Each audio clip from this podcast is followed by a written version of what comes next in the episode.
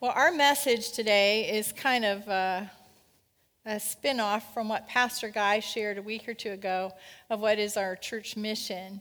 And Randy will be sharing that with you a little later in our message. But that's what gave us the, the thought process for the sermon that we decided to share today. And uh, so that's where it comes from. If you have your Bible and you want to go ahead and turn to Colossians chapter 2, verse 7, that's where we'll be hanging out for the most part today. Um, if not, please just join in and listen. This past summer, Randy and I decided that we would like to take a vacation to one of our favorite places, which is Bethany Beach, Delaware. Anybody ever been there for vacation? Hands? One, two people. Oh my goodness. Well, there's a new place for you to check out Bethany Beach, Delaware. It's wonderful. It's uh, not quite as commercialized as things are in Ocean City, so we like it. It's a nice family area beautiful beaches too. But I started surfing on the internet looking for a condo for us because we wanted something that was beachfront. We don't live near the beach here in Pennsylvania, so if we have the chance, we want to be right on the beach. So that's what I was searching for. And pretty soon a condo popped up, and I thought, oh, this looks great. You know, it has a beautiful beach. The condo itself looked really nice, had a pool, all the amenities that you would want, and the price was a super good deal, which you know, that was wonderful to me. I didn't, uh, couldn't believe we could get it for that cheap of a price. And so I told Randy I was so excited. I'd found a place for us to go. And then I started reading the fine print, you know, the stuff they make so tiny that you literally have to get a magnifying glass out to see it all.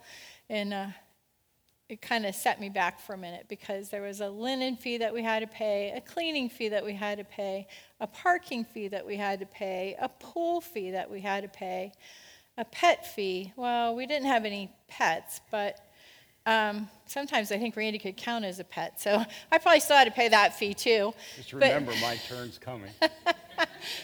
by the time you added up all the fees, it nearly doubled the cost of the condo. So, what was a super bargain now turned into anything but a bargain. It cost a lot of money.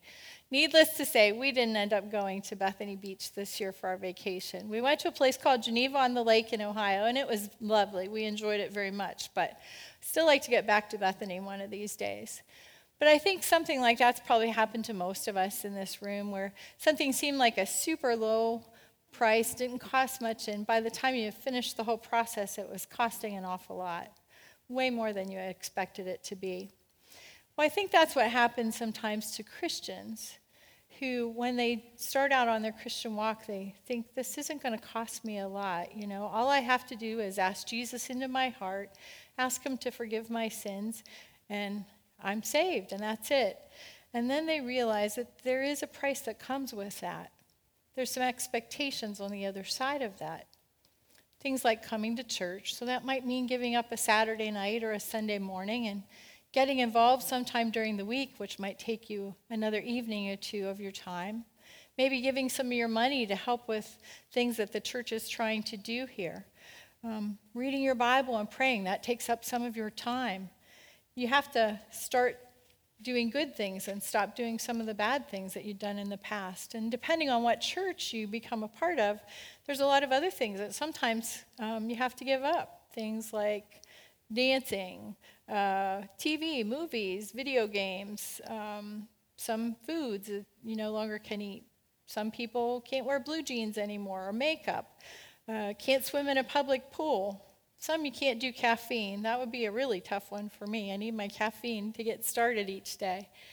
Well, you know, the list is, is pretty long, and I probably exaggerated a couple of those things a little bit, but you get the idea that there's a lot of things that sometimes creep into our life as a Christian and what we think that's all about. And it's no wonder that so many Christians um, just find themselves in that place where they feel like, hey, this is impossible. You know, I'm trying to follow the rules, and every time I think I'm starting to follow them, they add 29 more to the list. I just can't do it. I cannot do it. And yet they roll up their sleeves and they try to give it the old college try, you know, and maybe for a week or two they do pretty good with things. You know, they're not sinning and they're reading their Bible every day and they're praying and they're getting to church. And then life gets busy and some of those things fall by the wayside and they get disillusioned with it all and well, that kind of ends it right there. And so they flounder around for a week or two or a month or a year, sometimes much longer than that. And then they think, well, I'm going to try it again. And they do. But then they end up discouraged again. And my thought is is this really what Christian living and what the Christian life is all about? Hmm, I don't think so. The book of Colossians, where we're going to be looking today, teaches a totally different way to approach our Christian living. One that I think, if you look at it and let it sink into you, will change, will revolutionize the way you walk with Christ in your daily life. You see, He doesn't want us to become good. That's not what He wants, just to become good. He wants us to become like Christ. That's a tall order, but that's what He wants for us.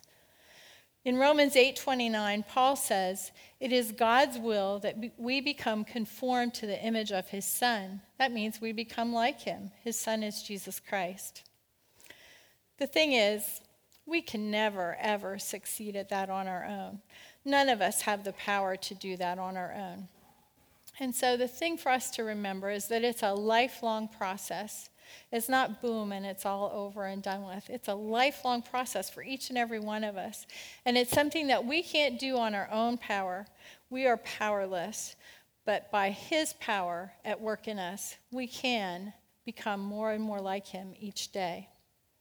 So today we're going to take a closer look at how that can happen. I want to start with the passage just before Colossians 2 7. I want to start at 2 6 because Paul gives us a, a pretty big key here for our success in the Christian life. He says, And now, just as you accepted Christ Jesus as your Lord, you must continue to follow him. Key is you must continue to follow him. So, how do you do that? What does the Christian life look like? Well, that takes us on to the next verse, verse 7, which says, Let your roots grow down into him, and let your lives be built on him. Then your faith will grow strong in the truth you were taught, and you will overflow with thankfulness. Paul's saying that you live the Christian life the same way that you enter the Christian life. How do we enter that? Well, we do it by surrendering our life to Christ, by opening our heart to Him and trusting Him to do for us what we can't do for ourselves. That's to forgive our sins and to save our soul. We can't do that for ourselves. As much as we may try, we cannot do that. So, how do we continue in that Christian life then that he tells us we must do? Well, it's the very same way. It's day by day by day, surrendering ourselves to Christ, opening our heart to him, and saying, Jesus, you know, come in and do for me what I can't do for myself. Help me to overcome my sin and to live a holy life that pleases you. It comes down to this we're saved by faith and we live by faith. Day after day after day, we live by faith. If your Christian life looks like a roller coaster, and sometimes it feels that way, then I think the scriptures that we're talking about today are ones that can help you find some stability in your Christian walk. Amen. Thanks. Paul uses in this passage of Scripture what I consider key pivotal phrases that are crucial to living in Christ. I believe that these help us with the consistency. When I was a young believer, I was introduced to this passage of Scripture. I became a part of a discipleship program that the Navigators had launched and it was called the 2-7 program. It was based on Colossians 2-7. I was actually on the ground roots floor of that. And yes, that was back when I had hair. It was a long time ago. But this verse has become my life verse over the years. Um, first of all, Paul says in Colossians 2:7, "Let your roots grow down into him and live your lives by being built on him. Let's take a look at that first phrase rooted and build up in him. What's that look like? You know, what's it look like in the Christian pilgrimage that God places us on after we decide that he needs to be a part of our life? What's that mean? Those roots, our roots, they determine our character. They determine the decisions we make in life. We say things in life like you can take the boy out of the country, but you can't take the country out of the boy. You know, there's some truth in that. It doesn't matter where the boy lives. If he grew up in the country, guess what? It's going to affect his character, who he is, how he behaves. I'm going to use an example, and I just, for lack of uh, maybe feeling like an old person here, I want to ask a question and I need a response. How many remember the Beverly Hillbillies? Okay, now keep your hands up. How many remember the original episodes, not the reruns? Eh, a few of you. We remember Jed. He was out hunting one day and he, he took his gun and he fired it and he struck oil. It just gushed out. And he became a millionaire overnight. And his friends, they said, You moved to Beverly Hills, that is. And he did, but you know what? He was firmly rooted in the mountains of Tennessee. And it affected his whole life in Beverly Hills. The way he reacted to people, it affected the things in life that he ate. It affected his view on money. It affected his entire life. And it was because he was still deeply rooted into the mountains of Tennessee. Well, in the same way, you and I, we create spiritual roots in our lives. And they affect and determine our character and who we are and how we think. Your roots determine your values, folks. They determine your priorities in life. Therefore, to be rooted in Christ means that He is actually determining our character and our lifestyle. Let me give you an illustration. A lot of you know we used to be involved in the coffee business.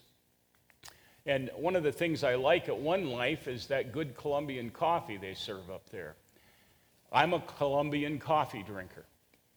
And the reality is that Colombian coffee aroma and flavor and character has nothing to do with the bush or the bean. It has everything to do with the soil that's in Colombia. And that plant roots itself deeply in Colombian rich soil. And that's where the bean gets its character, its flavor, its aroma, its taste. The same with Kona. The only place in America we can grow coffee is in Hawaii. It's called Kona coffee. It has a completely different character than Colombian. And it has nothing to do with the bush or the bean. It's the volcanic soil in Hawaii that that plant is deeply rooted in. And it affects how it tastes, its character, its aroma, its color. Well, the reality is, many new believers, they try to do good things. They try to replace bad things with good things. They really try to live a disciplined life, but they're doomed to fail. And that's because their roots oftentimes are not deeply rooted in Christ. Their roots, their values, their priorities are still rooted in the world. And in reality, there, there are many things they can root, their quest for success. Sometimes their roots are in themselves. And I, I was a lot like that when I first invited Christ into my heart. They've never really rooted themselves deeply in Christ. And that's where I was before I bumped into the 2 7 discipleship program. If you want to establish stability in your Christian walk, then you need to learn to live in Christ and not for Him. And, folks, there is a huge difference there. A huge difference.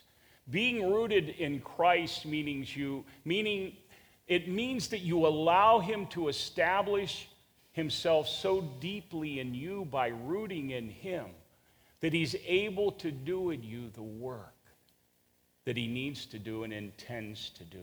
Every time we acknowledge Christ as our Savior, bang, our roots go deeper in Him. Every time we open His Word and we read it, our roots go deeper in Him. Every time we ask for forgiveness, when our heart is pierced, bang, our roots go much deeper in Him. The reality is, the Word of God at times influences decisions we make. That's what I'm talking about. Growing those roots deeper, it comes down to this. You become rooted in Christ by surrendering yourself in faith to Christ. And the more you surrender, the deeper your roots go into Him. Paul says, just as you received Christ Jesus as Lord, continue to live in Him, rooted and built up in Him. That's what the Christian walk looks like, folks. In the Greek, this phrase is written in the present tense. It means that being built up in Him, it's an ongoing process. And I use that word process a lot. I like to think that we're Christians under construction. And the reality is that process, it takes a lifetime. It takes a lifetime. That doesn't give us an excuse to sin. The reality, it actually gives us a reason to keep on trying. You're God's project once you invite Him into your heart. You're no longer your project. See, your successes and failure in the Christian faith is not based on what you do, the good things. You don't pat yourself on the back as a Christian and say, Whoa, look at me. I'm special. What you do as a Christian is you look at your victories in life and you know that it's only because you're deeply rooted in Christ. And in reality, it's His victory in your life. But here's some good news God is not surprised with your imperfections. You know what? He's not surprised with my imperfections. And this young lady will testify. I've got maybe one or two.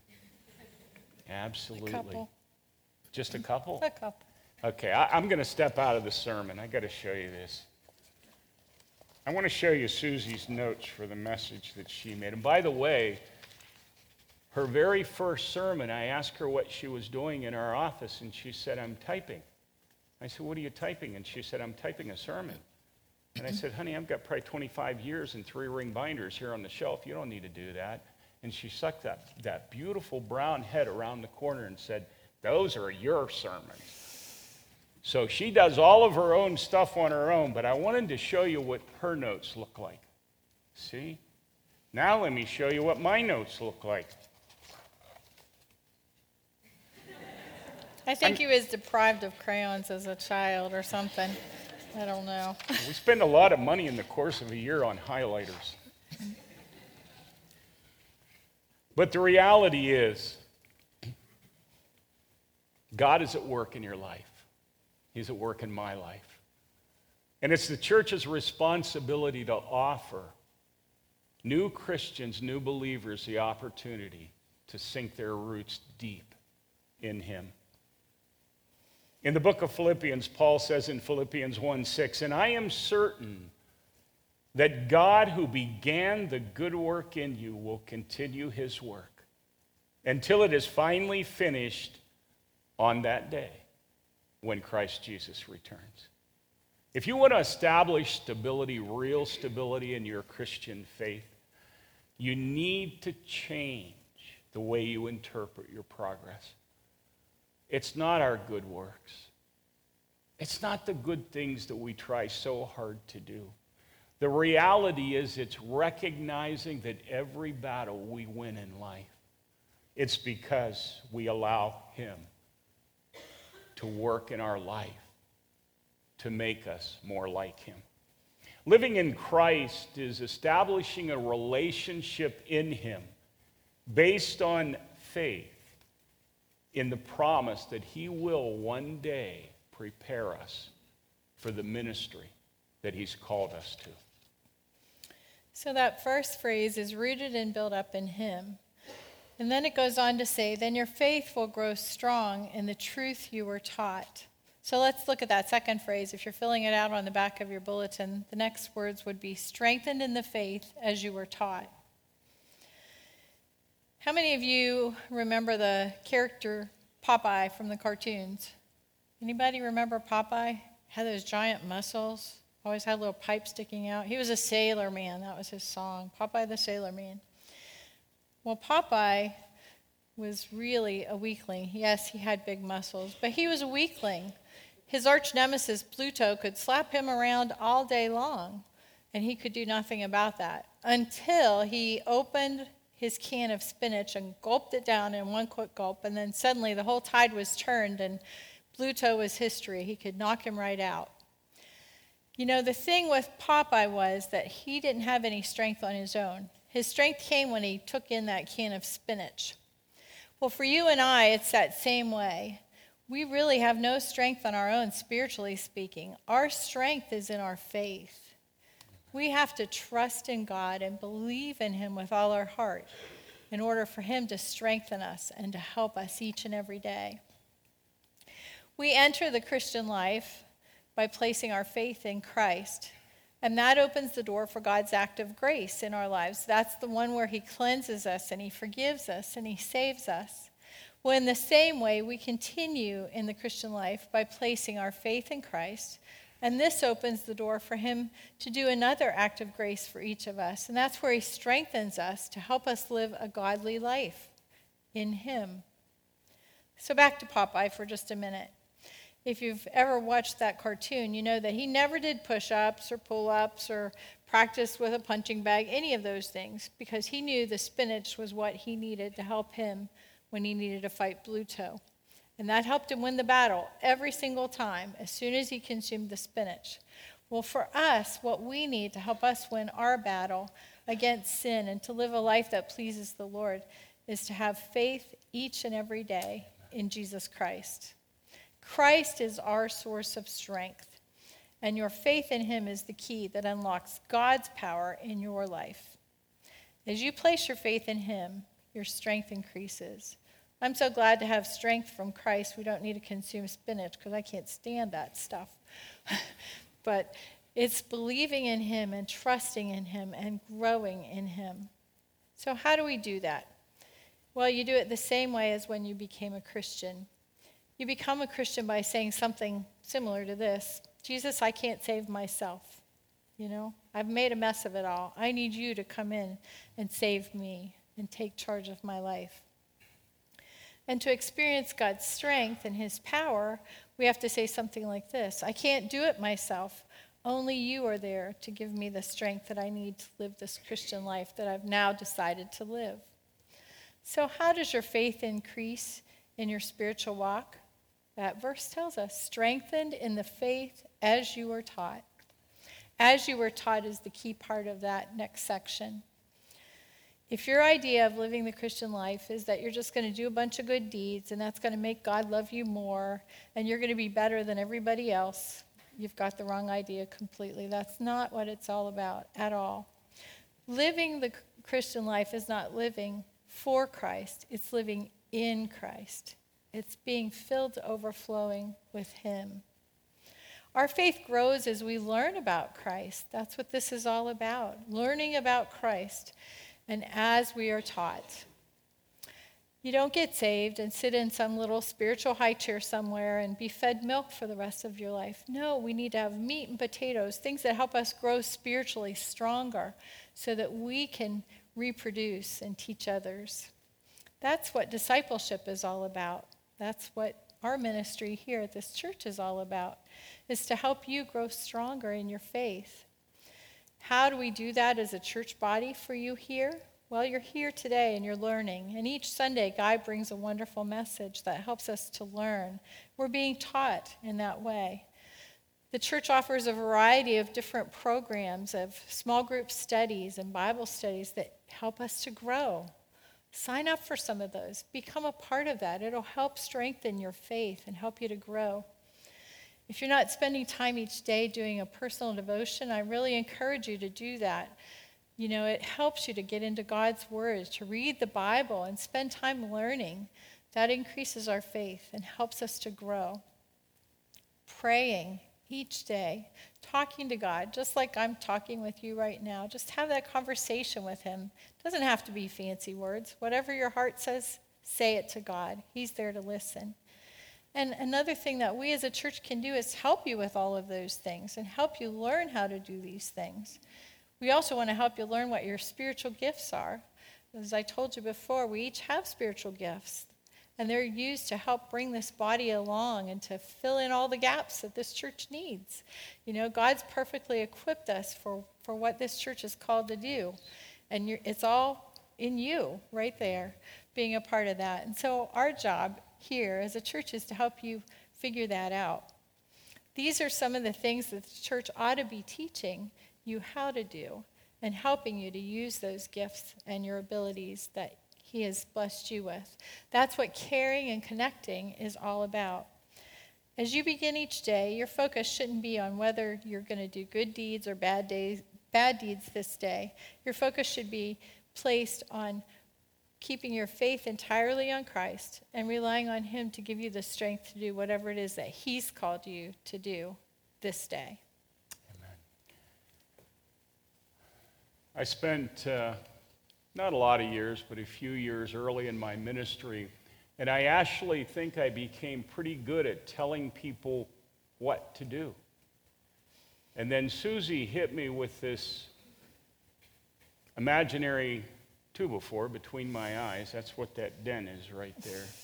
And she said, You know, you're a master at telling people what to do. You need to tell them how to do it, Randy. and she had a valid point there. You know, that's what the church's obligation is. I mean, we can stand here and tell young Christians to do this, and, but how do you do that? And, and that's some of our obligation um, in training. Paul wraps this up by saying, You will overflow with thankfulness. This is probably my favorite part of, of this beautiful verse. That's a direct result of being rooted in Him, in getting saved, and exposing yourself to sinking your roots deep in Christ. That's the training part of your ministry. We're talking about overflowing with thankfulness. In the very same way, Paul says we should overflow with thankfulness toward Christ because of what he has done for us and what he has in store for us. And I got to tell you, that's when things get way exciting. In fact, when you invite Jesus Christ into your heart, you have begun the most exciting, incredibly exciting journey that you could ever experience on this side of heaven. And by the way, that's the beginning of the journey. It's not the end, it's the beginning. That's what the Christian walk truly looks like being rooted and built up in Him. That's your conversion experience, but it doesn't stop there. Then Paul tells us that, that we're to be strengthened in the faith as you're taught. There's a teaching ministry that the church has responsibility to train up champions for Christ. But God doesn't stop there because then we overflow with thankfulness. You know what that's called? It's called ministry, folks. It's called ministry. After you're saved and equipped, God's going to tap you on the shoulder and say, I need you. The Bible describes the church as a living, breathing organism. We need lots of fingers and toes and legs and arms and ears and eyes. That's his perfect design for what a Christian ought to look like. That's his perfect design for what a church ought to look like. And when we put those pieces together, guess what happens to the church and us individually? We begin to go and grow and glow for the kingdom of God and it's a trip. It's one you don't want to miss. We're going to take a look at our mission statement that Guy introduced last week. I want you to think this through after what we've shared about caring and connecting. Our mission is to make and guide devoted followers of Jesus Christ. That's our mission. Your obligation as a believer is to take advantage of that. And this overflowing with thankfulness is finding out what your spiritual gifts might be, experimenting with some of your abilities, plugging in in areas that you need to plug into. And if it's your ministry, great. If not, maybe God's got a different ministry for you to do. But it's experimenting with where He has you. We're going to close our service. I want to open the altars today. And I, I, I don't know if Pastor Guy does this. I think maybe he does. But the altar on my right, your left, I want to open it just if you have a need to come and to pray. Nobody will come and pray with you here. It's just a private place. Sometimes we just need a place to get before God. Maybe some of you have accepted Christ and, and you're just kind of sitting there. It's a good place to come and say, Where are we going from here? You know, what's that next step? What are some opportunities to sink my roots deep in that you're going to want me to take advantage of? Maybe some of you are there and you're ready for your ministry. Where can I be plugged in, God? You know, what are my gifted areas, my abilities? We're going to be doing some spiritual gift tests uh, in the near future and, and try to identify some of those things. I, I took the test when I was actually involved in the coffee business, and my number one gift was pastor teacher, and I remember laughing. And the fellow I took it with, his spiritual gift, he was my pastor, by the way, was administration. Within two years, I was in ministry, and he was an administrator at a state office and still is. Um, we need to find what it is that God, and what we do in our secular life doesn't mean that's our spiritual gift area. So we're going to do some experimentation, taking a look at where can God plug me in? You know, what can I be in the life of the body? This side, my left, that would be your right. If you feel you want someone to pray with you, maybe you're kind of thinking, you know what? I need to establish myself in Christ. I need to root into Him initially. I need to kind of take the phone and dial 1 800 God and say, you know what? I need to connect with you. I need to have a relationship with you. I'd be glad to pray with you there, and we can establish that. Worship team, I'm going to ask you to come up to close. Let's bow our heads and go to Him in prayer. Father, we love you this day. We thank you for your word. And I think one of the things that I thank you for is the simplicity of it and how you're able to use it as a wonderful blueprint for Christian living. And I would ask, Lord, if there's anyone here or those that need to root in you today, that you would give them the holy boldness to step forward and come to the altar and ask, ask you into their life.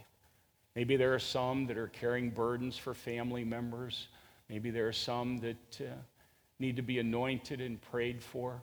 Um, whatever you might want to do, God, today, we turn the remainder of this service over to your Holy Spirit. Amen.